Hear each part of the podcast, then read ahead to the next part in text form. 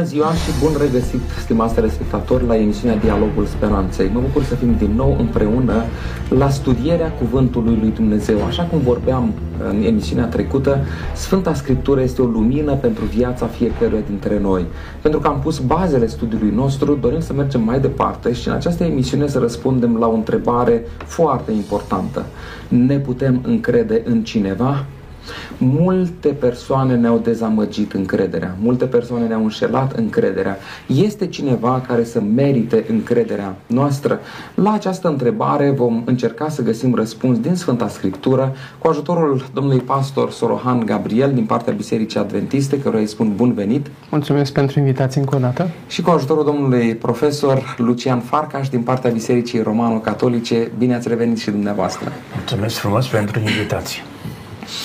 Dragii mei, de cât timp există Dumnezeu și cum ne este El prezentat în Sfânta Scriptură, în Cartea Sfântă? Domnule pastor, nu știu dacă poate să fie o întrebare filosofică, teologică, însă sunt poate implicații dacă răspund că există de atunci sau dacă spun că există poate din totdeauna sau cum, cum să mă exprim.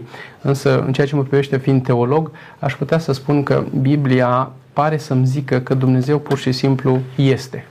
N-aș putea să spun de când este Dumnezeu. Eu din Biblie descoper doar că Dumnezeu este. Și acest lucru sau afirmația mea o bazez pe ceea ce a spus Dumnezeu însuși în pustia Sinaiului către un om al lui Dumnezeu Moise și Dumnezeu a spus așa acestui om, eu sunt cel ce sunt. Pur și simplu, Dumnezeu este. Biblia spune că totuși este din veșnicie. La veșnicia aceasta, de când am putea să începem să spunem ca, ca a început? Veșnicia trecută, veșnicia viitoare, încercăm să ne referim noi oamenii sau teologii. Dar repet și, și sumarizez, Dumnezeu este și pare să fie, uh, um, în accepțiunea mea, poate cel mai um, bun lucru ca să, să rămânem la, la acest aspect. Și de ce? Prin această afirmație Dumnezeu se descoperă ca fiind și suveran. Dumnezeu consideră că nu trebuie să dea prea multe argumente ca să credă în divinitatea sa. Pur și simplu Dumnezeu spune că este și atât. Și acum dacă eu, omul de pe acest pământ, aleg să cred sau nu această afirmație a lui Dumnezeu, rămâne la latitudinea mea. De aceea mai putem totuși pune anumite întrebări despre natura lui Dumnezeu, cum este Dumnezeu sau poate ce formă o fi având Dumnezeu, că Biblia ne spune ca un îmbătrânit de zile sau Isus Hristos care s-a întrupat poate a fost om ca și mine, discuția se poate lărgi. Dar strict la ceea ce a spus, pentru mine Biblia îmi spune că Dumnezeu este. Mulțumesc, domnule profesor. Aș face referință la un fenomen de care suntem mai departe, cred, dependenți și anume, mai ales în secolul XIX, când avem critica aspră împotriva credinței, împotriva religiei, împotriva creștinismului, parafrazez puțin aici, uh, omul se naște fără Dumnezeu, societatea îl îndoctrinează cu ideea de Dumnezeu ca să trăiască în frică, în supușenie și așa mai departe. Uh, este de fapt uh, o evoluție, să spunem negativă, o involuție a iluminismului cu toate meritele pe care gândirea iluministă le are în istorie, Totuși, la nivel de religie și imagine despre Dumnezeu, uh, iluminismul cumva uh, s-a crezut îndreptățit să joace rolul lui Dumnezeu. Și atunci, iluministul care se amestecă în religie spune Dumnezeul vostru nu e bun. Facem noi un alt Dumnezeu. Și iluminismul obligă pe Dumnezeu să se lase uh, plăsmuit, plămădit, modelat după așteptările oamenilor. Ori aceste uh, așteptări au clacat. De aceea noi suntem într-o criză, societatea este într-o criză în fața lui Dumnezeu. Criza este o șansă să găsim o întâlnire cu Dumnezeu sau pur și simplu să-L respingem total pe Dumnezeu. Mulțumesc.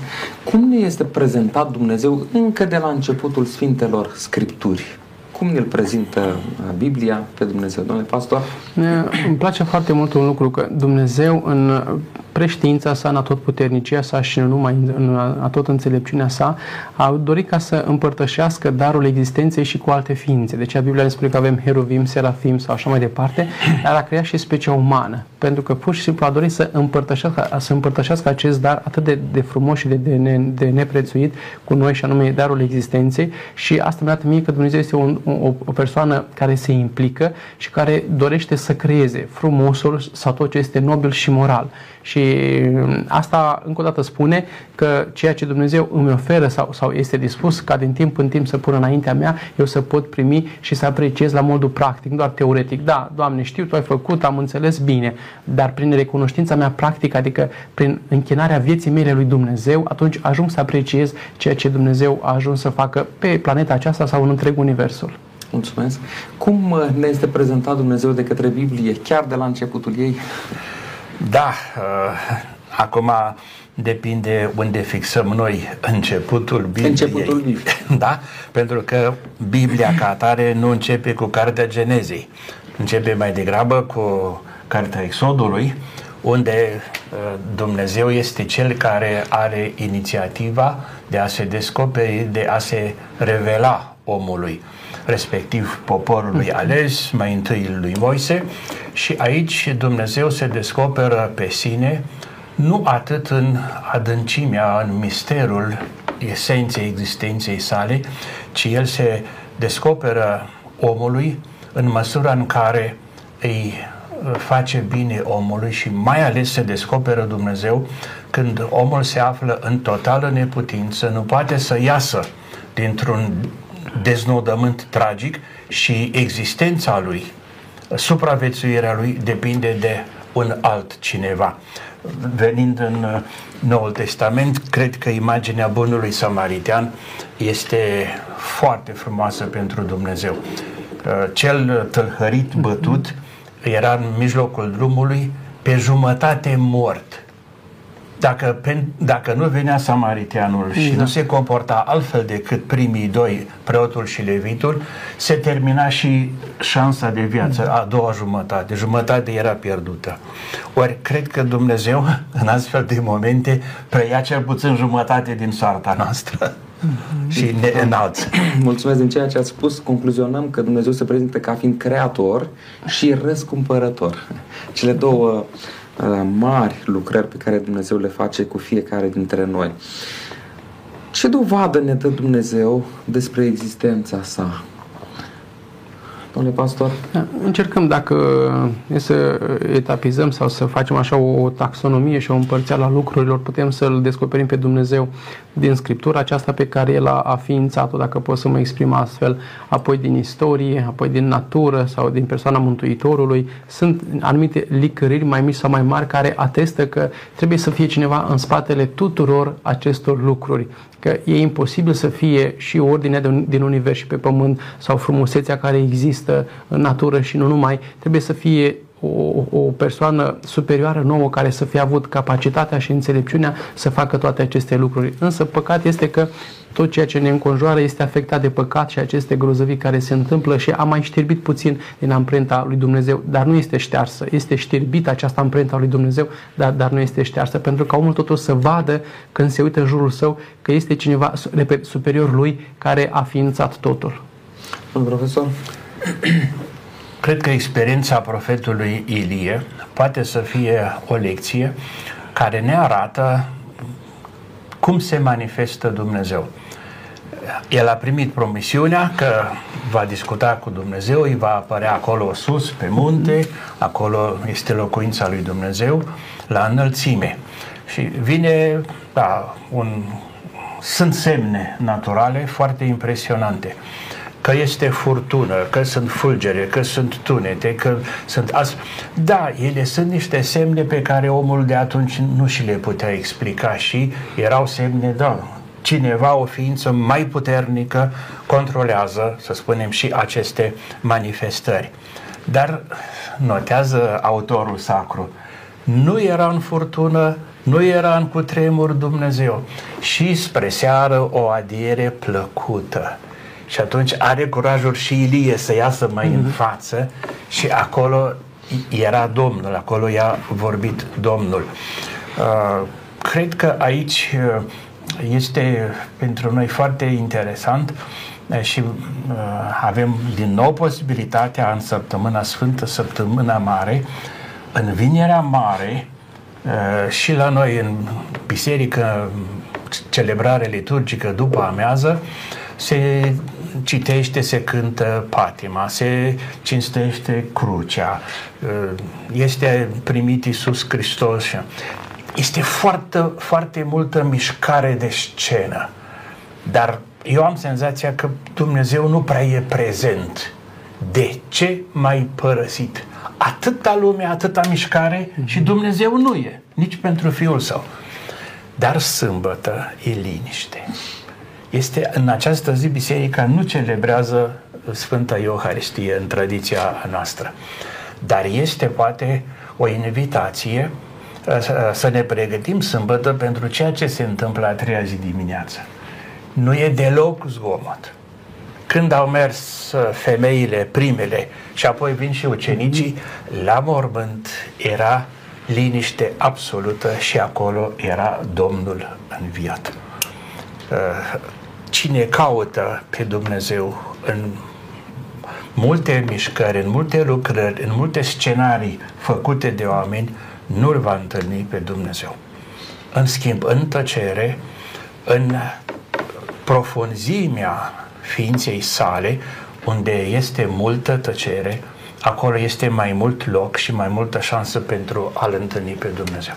Place un cuvânt din partea lui Dumnezeu în care spune opriți-vă și să știți că eu sunt Dumnezeu. Uh, suntem atât de angrenați și de risipiți în tot felul de lucruri bune și necesare, încât uneori uităm să mai avem liniște pentru a-L auzi pe Dumnezeu, pentru a-L contempla pe Dumnezeu, pentru a-L invita pe Dumnezeu în viața noastră. Dragii mei, deja suntem uh, obișnuiți în viața de fiecare zi cu paginile de internet. Atunci când accesăm o pagină de internet sau anumite pagini de internet, uh, Uh, deși nu-l cunoaștem pe autorul din spatele acelei pagini, înțelegem câteva lucruri despre personalitatea acelei persoane. Sunt pagini foarte bine organizate. Intuitiv găsești ceea ce cauți, dai un click aici, un click dincolo și imediat ajungi la informația uh, de care ai, nece- ai nevoie. Însă, în același timp, sunt și pagini în care nu reușești să găsești informație. O fi pe undeva pe acolo. E dar e atât de ascunsă și atât de greu de, de uh, găsit informația respectivă. Și asta spune iarăși ceva despre autorul acelei pagini. Atunci când privim la crearea pământului nostru, pentru că vedem uh, lumea din jurul nostru, ce ne spune aceasta despre autorul ei, despre Dumnezeu, creațiunea lumii noastre? A fost un Dumnezeu atât de înțelept, atât de priceput, da, atât de dornic de a crea frumos, atât de dornic de, de a dărui din el, pur și simplu. Ceea ce vedem pe pământ și în noi este o, o, parte, o parte din personalitatea lui Dumnezeu. Pentru că și atunci un, un autor de carte sau de site, da, când începe să scrie pe acea carte sau în acel site, este o parte din el. Așa și Dumnezeu, când a creat totul, natura, universul sau ființa umană, o parte din el Dumnezeu a pus acolo. Și nu degeaba spune Biblia că omul a fost făcut după chipul lui Dumnezeu. Cum era Dumnezeu în caracter caracter cel puțin, da, a pus din caracterul său, a pus și în om. Și acest lucru trebuie să fie încântător, să vedem câtă grijă, câtă considerație și câtă valoare poate să ofere Dumnezeu unui om care știa că după ce îl va crea, va deveni neascultător, va păcătui și peste ceva mii de ani va răstigni și pe Fiul Său. Și cu toate acestea Dumnezeu face aceste lucruri. Domnule profesor? Cât de mult bine a făcut credința omenirii și cât de mult bine a făcut știința. În momentul în care credința nu s-a mulțumit cu cele ale credinței și s-a amestecat în cele de competența științelor, cum a fost cu Galileu n-a Galilei? fost uh, un drum bun. Mai rău, atunci când științele și-au arogat competența credinței și s-a văzut uh, autorizată sau autorizate științele uh, să vorbească despre Dumnezeu. Din studiile de specialitate arată, se vede că științele naturale au făcut foarte mult rău uh, credinței. și prin asta au făcut foarte mult rău și omenirii. Am fost, uh, cred că 2012-2013 la Paris, la o întâlnire a reprezentanților europeni în pastorația universitară. Au fost mai mulți oameni de știință, nu, nu numai clerici, oameni de știință, care așa vorbeau, de aveam impresia că suntem la o celebrare penitențială din postul mare, în care oameni de știință spuneau, noi oameni de știință, științele au greșit foarte mult. Pentru că uh, ne-am, uh, am ridicat pretenția că putem să vorbim despre Dumnezeu, eventual să-L negăm. Și e un fel de pocăință care se face și astăzi, mai ales din domeniul neurologiei, nu, uh, nu explică fenomene ale creierului nu, fără o inteligență, fără o ființă. Acum că îi spunem Dumnezeu, sau să nu putem pretinde să spună că da, este Dumnezeul Scripturii. E, dar este o altă atitudine astăzi și dacă altădată științele erau marxiste, erau materialiste, erau uh, de natură mhm. uh, atee, astăzi avem o altă atitudine din partea oamenilor de știință care mai degrabă ne trimit spre Dumnezeu și sunt mai dispuși, poate nu să cadă în genunchi, dar uh-huh. să facă un gest măcar care, uh, și cred că și aici uh, Dumnezeu lucrează în lume și poate chiar atunci când oamenii se îndepărtează mai mult de Dumnezeu, Dumnezeu nu rămâne în urmă e lângă ei și poate face un pas mai încolo. Încă n-am înțeles pasul acesta, poate. Da. Ceea ce spuneați dumneavoastră, cunosc mulți medici care au intervenit în cazuri limită și aproape în fiecare ocazie, în fiecare caz din acesta, spuneau noi facem ceea ce este omenește posibil, însă Dumnezeu mm. dă viață. Noi oamenii ne facem partea dar viața o dă, o dă Dumnezeu. Este un lucru extraordinar atunci când știința recunoaște pe Dumnezeu și recunoaște limitările ei. Dragii mei, de ce este îndreptățit Dumnezeu să primească lauda și închinarea și cinstirea noastră a oamenilor? Domnule pastor, Gabriel Sorohan. Ca, ca orice persoană care poate a creat un lucru, a făcut ceva bun și folositor celorlalți, dar recunoștința se îndreaptă către acel cineva, dacă e un autor de carte, dacă a scris un lucru care, o carte de, pentru copii, o carte pentru familie, o carte pentru, nu știu, pentru școală, da? atunci recunoștința auditoriului se îndreaptă către acea persoană sau cineva a, a conceput și are o anumită invenție, din nou, este de folos omenirii întregi, din nou, respectiv apreciază aportul, contribuția. Atunci Dumnezeu, care este da, inițiatorul și susținătorul la tot ceea ce este în univers, este numai normal ca omul limitat mai ales să încerce să-și arate recunoștința. Și dacă ne raportăm la Biblie, vedem că ființele angelice, da, cel puțin interesant este prin Ezechiel o imagine a cei îngeri care au Uh, mai multe perechi de aripi și ca un gest de reverență și de recunoștință și acoperă și fața și picioarele, se, se prosternează înaintea lui Dumnezeu și spun slavă, slavă, slavă lui Dumnezeu în cerurile înalte, în Apocalipsa de asemenea, cum să nu recunoști, da? Um, această personalitate marcantă a lui Dumnezeu, nu numai ceea ce a făcut și este în continuare dispus să facă și n-ai cum să nu-ți dorești să nu îl lauzi și să nu-i mulțumești lui Dumnezeu. Zic eu, gândesc eu. Mulțumesc, domnule profesor. În practica liturgică, Uh, catolică, la Sfânta Liturghie, liturgia euharistică, avem uh, un moment foarte important înainte de prefacere, da? Uh, momentul care se cheamă prefață, celebrantul îndeamnă poporul care stă în picioare. Anunță Domnul să fie cu voi, nu să vină Domnul, este o declarație, Domnul este cu voi și cu tine, cu Duhul tău care îl reprezinți pe Hristos. Sus inimile, gestul de rugăciune, le avem deja la Domnul. Să-i mulțumim Domnului. La expresia teologică, grațias agere, mulțumirea adusă lui Dumnezeu, ceea ce este Euharistia. Mhm. Și apoi uh, recită sau recomandat cântă textul în care aduce motivele pentru care uh, lăudăm pe Domnul.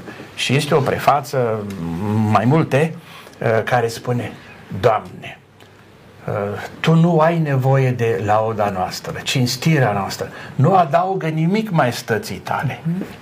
Dar este un mare dar al tău să-ți aducem recunoștință. Adică dacă te lăudăm pe tine, ne face și nouă bine. Uh, sunt lucruri care nu au atât nevoie de o contabilitate rațională, de a găsi motive, am motive să laud sau nu. Vine de la sine vine de la sine a spune un mulțumesc, uh, copilul bine crescut uh, știe să spună când e mic să rămâna, unii și când sunt mari spun tot să rămână, dar stă în firea omului ca pentru un lucru frumos făcut, pentru un gest frumos făcut de cineva, să lase loc și pentru mulțumesc. Da. În cartea Apocalips, capitolul 4, cu versetul 11, ne sunt prezentate două atribute ale lui Dumnezeu, dacă pot să spun așa, și anume Dumnezeu este creator și este și susținător și îngerii, heruvimii, îi aduc laudă lui Dumnezeu nu doar pentru că a creat, ci pentru că în puterea lui stau în ființă toate lucrurile create. Cred că e un lucru extraordinar să poți face lucruri frumoase, lucruri mari, dar în același timp să le poți și susține, să le poți perpetua. Nu doar să le faci și apoi, uh, recent am fost în București săptămâna trecută și mă uitam la clădiri care odată au fost frumoase, emblema uh, localității, însă astăzi, din păcate, fațada lor jupuită, căzută, Negreșită. era o imagine dureroasă a unui trecut frumos, a unui trecut uh, glorios.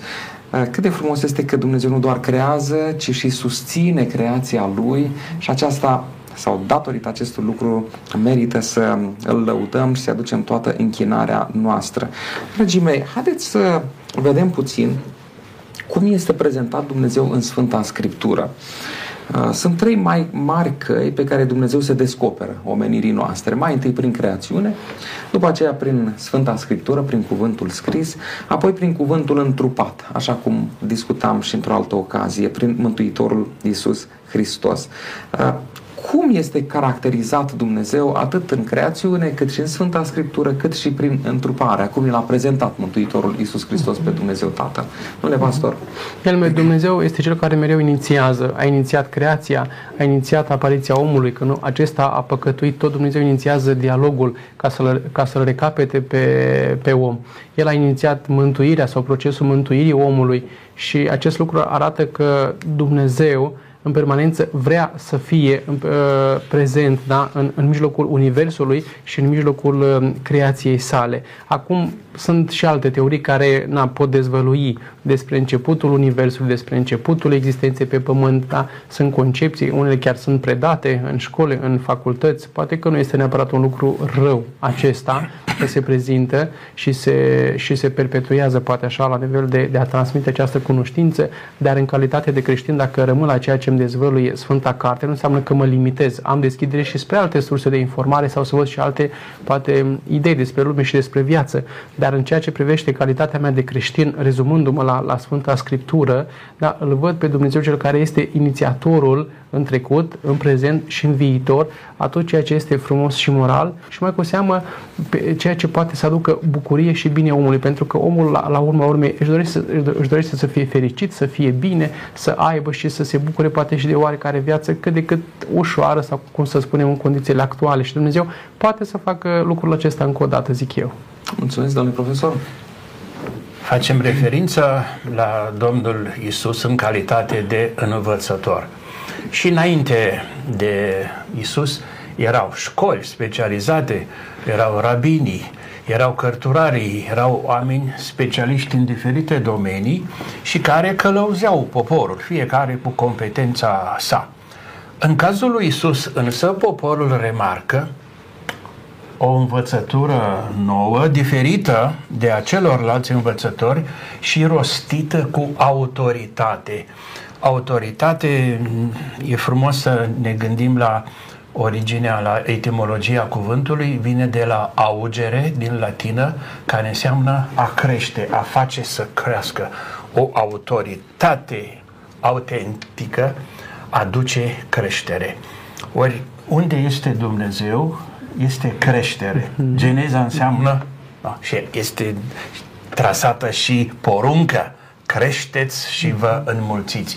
Unde este Dumnezeu este creștere, eliberare, mișcare. Și cred că din partea omului așa a lucrat și lucrează în continuare Dumnezeu încât îi dă ocazii, dar și motive omului să se uimească. Să se trezească în fața unor lucruri care nu erau până acum obișnuite, să se uimească. întâlnim și la Isus. Se uimeau de ceea ce spunea și făcea, dar se opreau acolo. Ori uimirea în fața uh, semnelor date de Dumnezeu aduce și o schimbare, aduce și o transformare. Și de aceea uh, și în Geneza, dar ne referim acum la Dumnezeu eliberatorul, Dumnezeu creatorul și eliberatorul.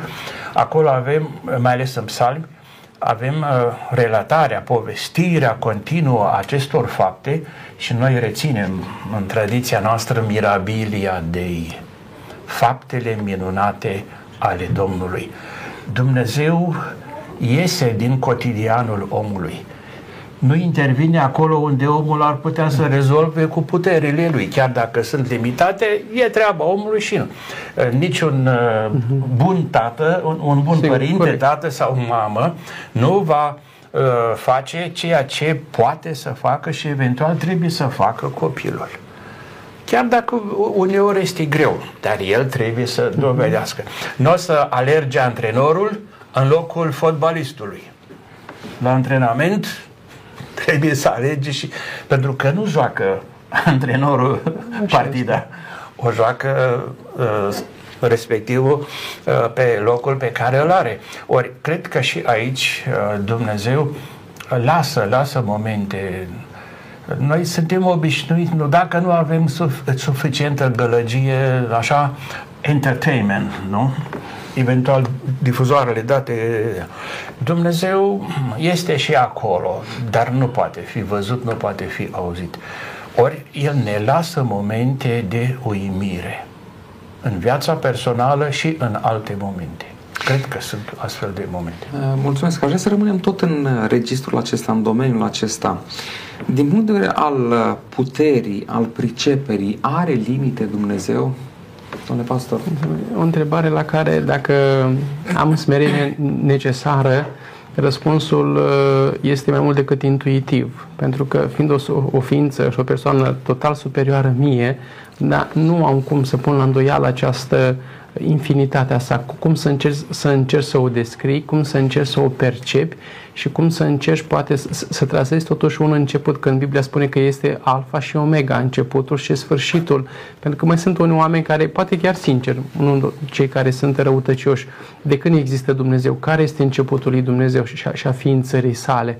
Da, dacă chiar sunt preocupat și găsesc aici un răspuns, atunci să, să rămân la acest răspuns, că este începutul și sfârșitul. Pentru că nu putem cuprinde în vocabularul nostru al oamenilor da, această chestiune. Nu, nu avem cu, cuvinte de a descrie, nu avem capacitatea necesară, pentru că mai cu seamă suntem în condiție de păcat. Nu știu cum era în mintea lui Adam și a Evei când îl întâlneau pe Dumnezeu, să se fi gândit la Dumnezeu în ce formă sau cum a discutat cu Dumnezeu. Chiar n-am idee, dar repet, un, un, un om care își vede să spun așa, de lungul nasului, va, va rămâne la ceea ce spune Scriptura, că el este pur și simplu, el este alfa și omega, începutul și sfârșitul. Mulțumesc, domnul profesor. Cred că aici trebuie evitată uh, o ispită și anume a transpune calitățile, așteptările, uh, darurile, virtuțile omului, nu, să le punem pe seama lui Dumnezeu. Este o greșeală pentru că Dumnezeu nu este făcut după chipul și modelul nostru, ci invers. Este invers. Ori este ceea ce s-a întâmplat la sfârșitul evului mediu, revenim din nou la iluminism, unde nu mai este Dumnezeu în centru, e la periferie, în centrul este omul. Și vrem, nu vrem, uh, nu mai este omul, ființa păcătoasă din evul mediu în fața lui Dumnezeu cel de trei ori sfânt. Este omul care, acum, el este Dumnezeu, dar și-a permis, nu? O lipsă de înțelepciune, și-a permis să îmbrace armura lui Dumnezeu. Suntem cu mhm. cavalerii, da. no? armura, nu știu acum câte zeci de kilograme cântărea o armură, nu? Ori armura pe care o purta Dumnezeu în Evul Mediu și era tot puternic, se descurca, a fost prea grea pentru omul uh, iluminismului. Și atunci, practic, omul a clacat. Nu putem face acest lucru cum omul s-a vrut pe sine Dumnezeu, nu? Noi acum să-L vrem pe Dumnezeu cu toate ale noastre, dar fără limită. De aceea avem în teologie uh, această expresie Dumnezeu este total altfel. Asta nu înseamnă că e distanțat, dar este altfel decât noi.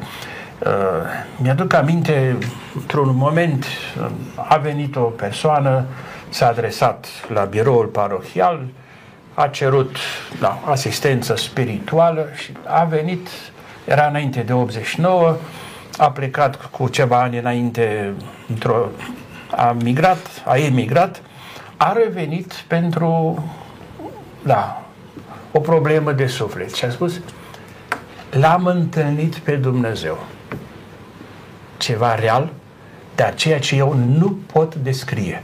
Și în fața lui Dumnezeu care mi s-a făcut cunoscut, nu pot să duc mai departe viața pe care am dus-o până acum. Eu trebuie să mhm. schimb. N-a spus că arată Dumnezeu am simțit o realitate, nu era un vis, nu era halucinație sau știu o boală, dar Dumnezeu altfel și trebuie să-L recunoaștem, nu? această alteritate a lui Dumnezeu trebuie să o recunoaștem, fă, față de care e misterul care te îndeamnă să te apropii, dar și misterul care spune oprește-te. Mulțumesc că tot în registrul acesta rămânem. Trăim într-o societate în care lucrurile și regulile se schimbă uneori de la o zi la alta. Ceea ce era legal ieri, e posibil ca astăzi să fie sub incidența legii și așa mai departe. Cum este la Dumnezeu? Se schimbă Dumnezeu sau nu? Uh, Biblia spune în Cartea Evrei că El este același ieri, azi și în veci. Uh, cum a fost Dumnezeu în Vechiul Testament, este și în Noul Testament. Și cum este Dumnezeu în Noul Testament, este și în secolul 21. Și cum este în secolul 21, așa va rămâne pentru toată veșnicia. Dar nu am putea ca să, să, să încercăm, din nou, cum spunea domnul profesor, uh, particularitățile personalității noastre să le transpunem cumva pe, și, și în dreptul lui, lui Dumnezeu. Poate că omul și-ar dori ca în timpurile acestea Dumnezeu să fie mai îngăduitor, să binecuvânte mai mult, caracterul care ține, uh, sau acea parte a caracterului său care ține de dreptatea sa, poate pe mai târziu și nu acum, da, să fii mereu un părinte blând, iubitor, acel bunic care să ierte poate orice păcat și așa mai departe. Dar aceste lucruri, da, ă, când privim la noi, nu avem cum întotdeauna, repet cumva ce a spus ă, da, ă, domnul profesor, nu avem cum să le punem în dreptul lui Dumnezeu și trebuie să rămânem încă o dată la statutul de om și pe Dumnezeu să lăsăm să fie Dumnezeu. Domnule profesor, e neschimbător Dumnezeu, oferă predictibilitate. Da, este o problemă foarte delicată. Uh, cu siguranță că noi avem aici critica teologică atrage atenția, avem o imagine poate prea statică despre Dumnezeu, atributele toate la superlativ, mai mult de atâta nu este, ca și cum îl limităm pe Dumnezeu cu desăvârșirea. Este aceasta o imagine corectă despre Dumnezeu? Uh, îngrijeam o bătrânică în Germania când lucram în pastorație și mergeam în fiecare vineri din lună, cum procedăm noi, vizităm bolnavii, asistența spirituală și doamna, așa cu greutățile ei, cu suferințele ei, zice, Domnul capelan, și Dumnezeu îmbătrânește. Mm. Și zic, da, Doamnă, îmbătrânește. Problema este că El răm- îmbătrânind rămâne mereu tânăr. Zice, ei, asta nu reușim noi. Da. Și aici este un imbold, uh, o întrebare teologică, dacă universul acesta uh, există în mare parte datorită mișcării.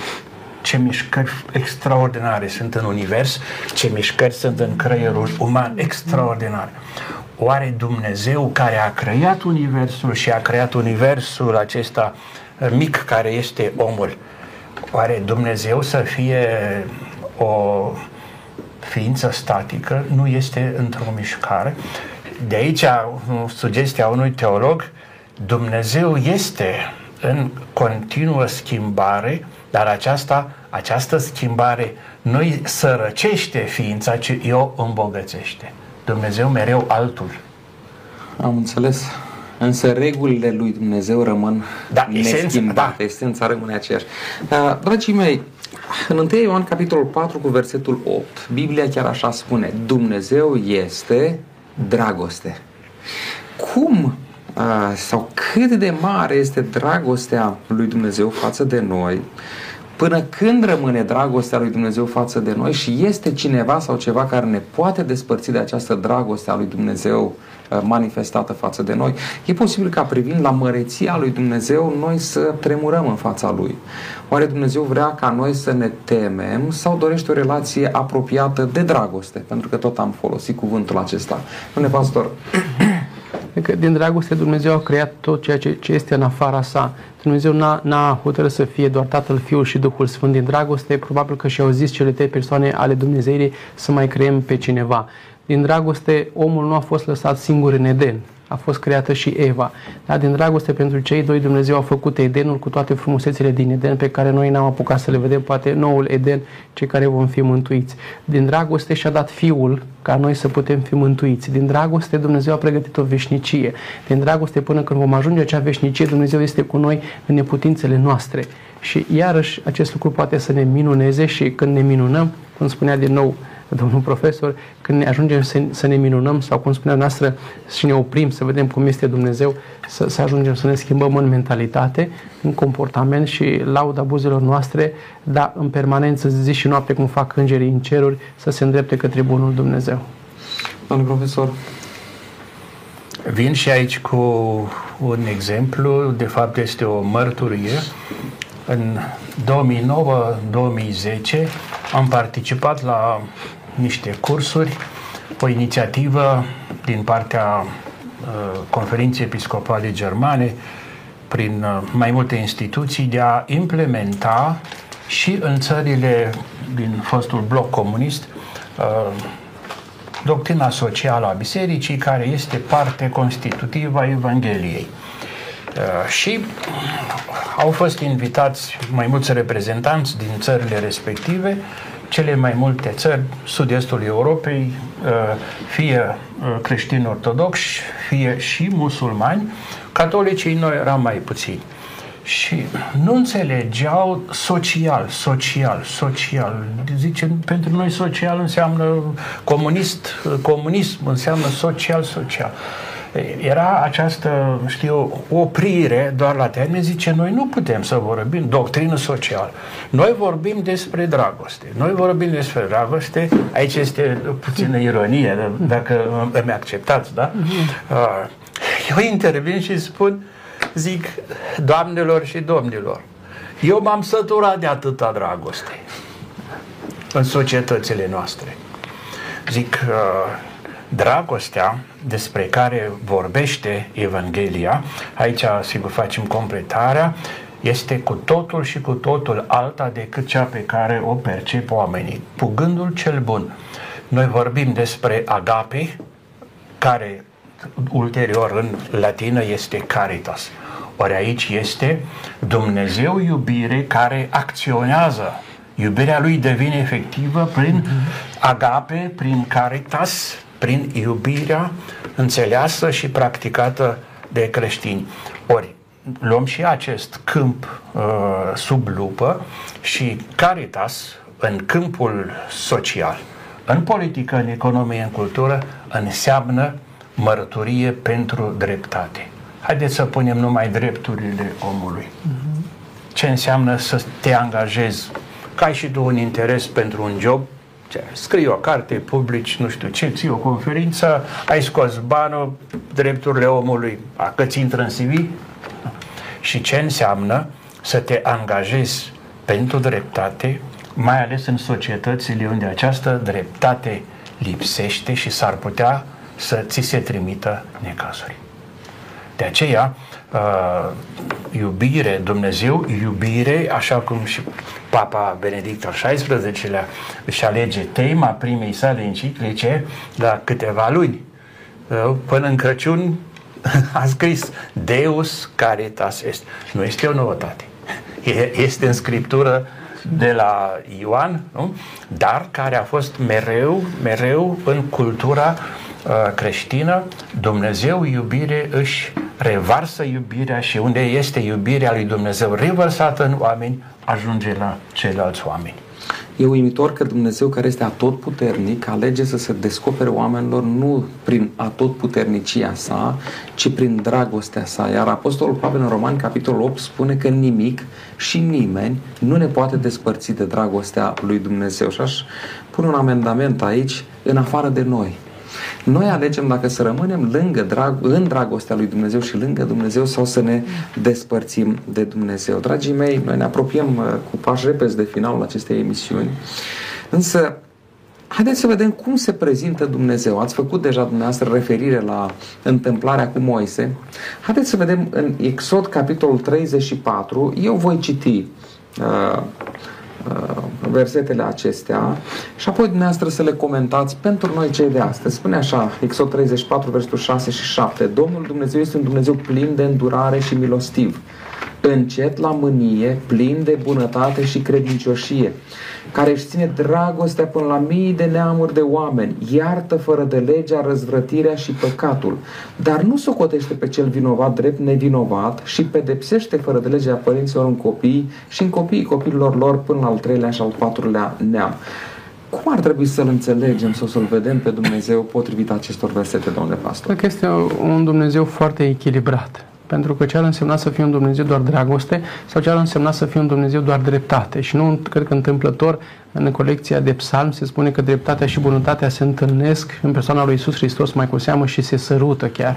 Și asta mi arată că Dumnezeu știe să îmbine foarte bine ca un părinte, dacă să fie exigent, când să arate acea dragoste care să-l copleșească pe copil și uitându-mă la, la fetița mea, cea mică cel puțin, când neapărat că îi fac toate mofturile, dar când efectiv simte iubire din partea mea, când și eu îi adresez niște rugăminți către ea, este constrânsă de dragostea mea să dea curs acelor rugăminți simți. Nu o face din interes, nu o face de frică, nu o face din alte considerente, doar simțind și văzând iubirea mea, caracterul meu, care se revarsă cu totul asupra ei, acest lucru o face să se simtă copleșită și răspunde în aceeași manieră, răspunde exact la fel. Și de ce Dumnezeu își pune aici pe, pe tavă caracterul, nu doar ca să vedem noi cum este Dumnezeu, ci să încercăm să fim așa cum este El. Dar pentru că Dumnezeu ne-a făcut după chipul său, acest chip al, al său noi a fost alterat și dorește să-l refacă pur și simplu. Bunătate, dragoste, răbdare, dorința de a ierta, pentru că noi deseori venim la Dumnezeu, Doamne, iartă-ne și azi și mâine și poi mâine.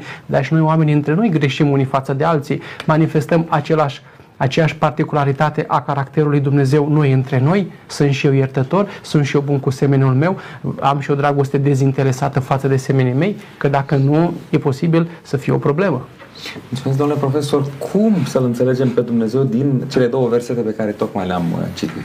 Da, cu siguranță că se poate face o legătură cu experiența Bisericii Catolice și anume s-a dezvoltat în, mai degrabă în centrul-vestul Europei, preluând o cultură romană și în această cultură civilizație dreptul, științele, dreptul ca atare își avea importanța cuvenită, e posibil unele voci critice să spună Biserica Catolică a mers foarte mult pe structuri de ordin juridic avem dreptul de când avem dreptul și astăzi avem uh, ultima versiune, ultima ediție a dreptului din 1983, eram student în ultimul an și abia am mai prins câteva explicații despre modificările din noul drept. Noi stăm bine cu dreptul, suntem foarte bine organizată și așa, dar în toate acestea era întrebarea critică. Nu cumva în spatele acestui sistem juridic catolic a dispărut Dumnezeu cel bun, milostiv, iertător și așa mai departe. Nu dau eu răspunsul astăzi, uh, ci uh, fac referință la uh, anul pe care Papa Francisc l-a declarat, 2015, anul mizericordiei, anul milostivirii.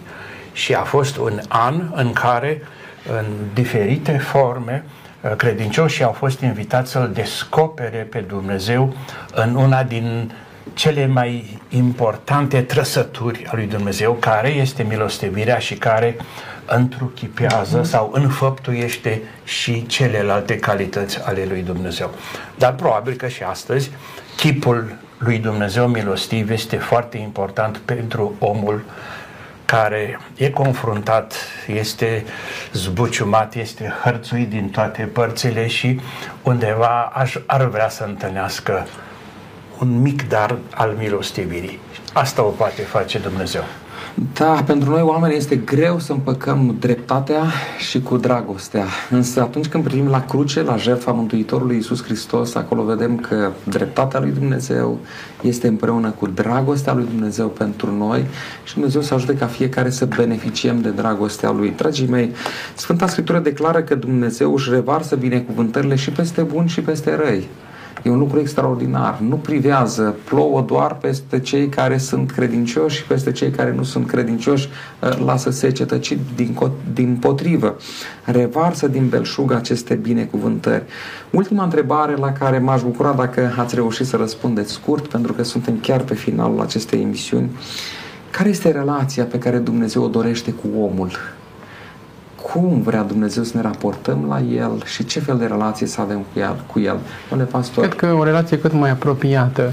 În Eden, deseori, da, Dumnezeu spune în Biblia, sau cât putem surprinde din Cartea Genezei, primele capitole, Dumnezeu se plimba în Eden cu omul, pentru că Dumnezeu era frumos să stea în cer în compania îngerilor, să fie slăvit, să fie lăudat și așa mai departe, dar își dorea strict legat de om, să fie în compania sa. Apoi când a păcătuit, Dumnezeu a făcut un sanctuar. De ce? Ca din nou să încerce cumva Dumnezeu să fie între oameni. În Noul Testament, Testament a venit personal, s-a întrupat ca mai departe să fie da, în, între oameni și lângă omer în veșnicie, nu mai spunem. Da, Noul Ierusalim, ce va fi acolo da, cetatea celor mântuiți și centrul Universului să fie acolo unde este omul uh, plasat în veșnicie de către Dumnezeu. Și este un lucru care de nou să ne uimească și să aducă în inima noastră această recunoștință. Și cred că nu ar trebui să avem imaginea unui Dumnezeu care, datorită sfințeniei sale, pe noi să ne țină la distanță. Dar cu atât mai mult să ne sfințim și noi, să, să, să ne molipsim din sfințenia lui Dumnezeu și să încercăm să rămânem împreună, să fim în același loc, cel puțin în veșnicie, chiar vom fi față în față. Mulțumesc mult pentru participare la emisiune, domnule profesor. Fac referință la finalul capitolului 15 din Evanghelia după Luca, unde se dă de înțeles că Dumnezeu, în figura Tatălui, Dumnezeu este și bucurie. Și El invită pe toți ceilalți să participe la bucurie și dă și motivul. Când ceva care era mort acum are viață, ceva care era pierdut este regăsit și dincolo de acest ceva care e mai degrabă un lucru, un ceva, este Fiul, este omul, este cineva. Dumnezeu se bucură când omul, creștinul, este cineva. Vă mulțumesc mult pentru participarea în emisiune. Dragi telespectatori, suntem la finalul acestei emisiuni despre Dumnezeu, care este Tatăl nostru. Rugăciunea domnească în felul acesta începe. Tatăl nostru care ești în ceruri. Dumnezeu dorește o relație apropiată cu fiecare dintre noi. Ne-a iubit atât de mult încât Fiul Său pe cruce a murit ca noi să putem fi în veșnicie cu El. Așa cum se spunea în emisiune mai devreme, uneori și noi suntem fii risipitori care ne îndepărtăm de Tatăl nostru, ne îndepărtăm de casa Tatălui nostru din ceruri, iar Tatăl ne așteaptă astăzi cu brațele deschise. Vă invit, dragii mei, ca astăzi să începeți o relație apropiată cu Dumnezeu. Opriți-vă din iureșul activităților dumneavoastră, rugați-vă lui Dumnezeu și cereți să vă ajute să fiți alături de El prin Duhul Său cel Sfânt. Atunci veți primi pace, veți primi bucurie în suflet, veți găsi împlinire și sens în viața dumneavoastră. Dumnezeu nu dorește doar în veșnicie să fie alături de noi, ci încă de pe acum dorește să fim împreună, copiii împreună cu Tatăl nostru cel din ceruri. Aș vrea să închei emisiunea citind un verset care mie îmi place foarte mult. Apocalips, capitolul 21, cu versetul 3 și 4. E, e prezentarea uh, noului pământ, noului, noii creații pe care Dumnezeu vrea să o facă și spune așa versetul. Și am auzit un glas tare care ieșea din scaunul de domnie și zicea, Iată cortul lui Dumnezeu cu oamenii.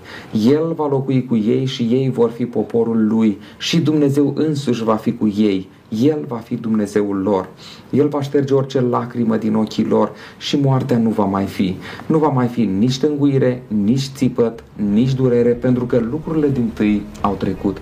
Aștept aceste zile minunate pe care Dumnezeu le pregătește pentru noi, însă nu uitați, dragii mei, relația cu Dumnezeu, apropierea de Dumnezeu, nu este ceva de domeniul viitorului, ci trebuie să fie ceva de domeniul prezentului. Haideți ca astăzi să-L recunoaștem ca Tată al nostru și atunci vom fi cu El pentru veșnicie. Până data viitoare, Dumnezeu să ne binecuvânteze. La revedere!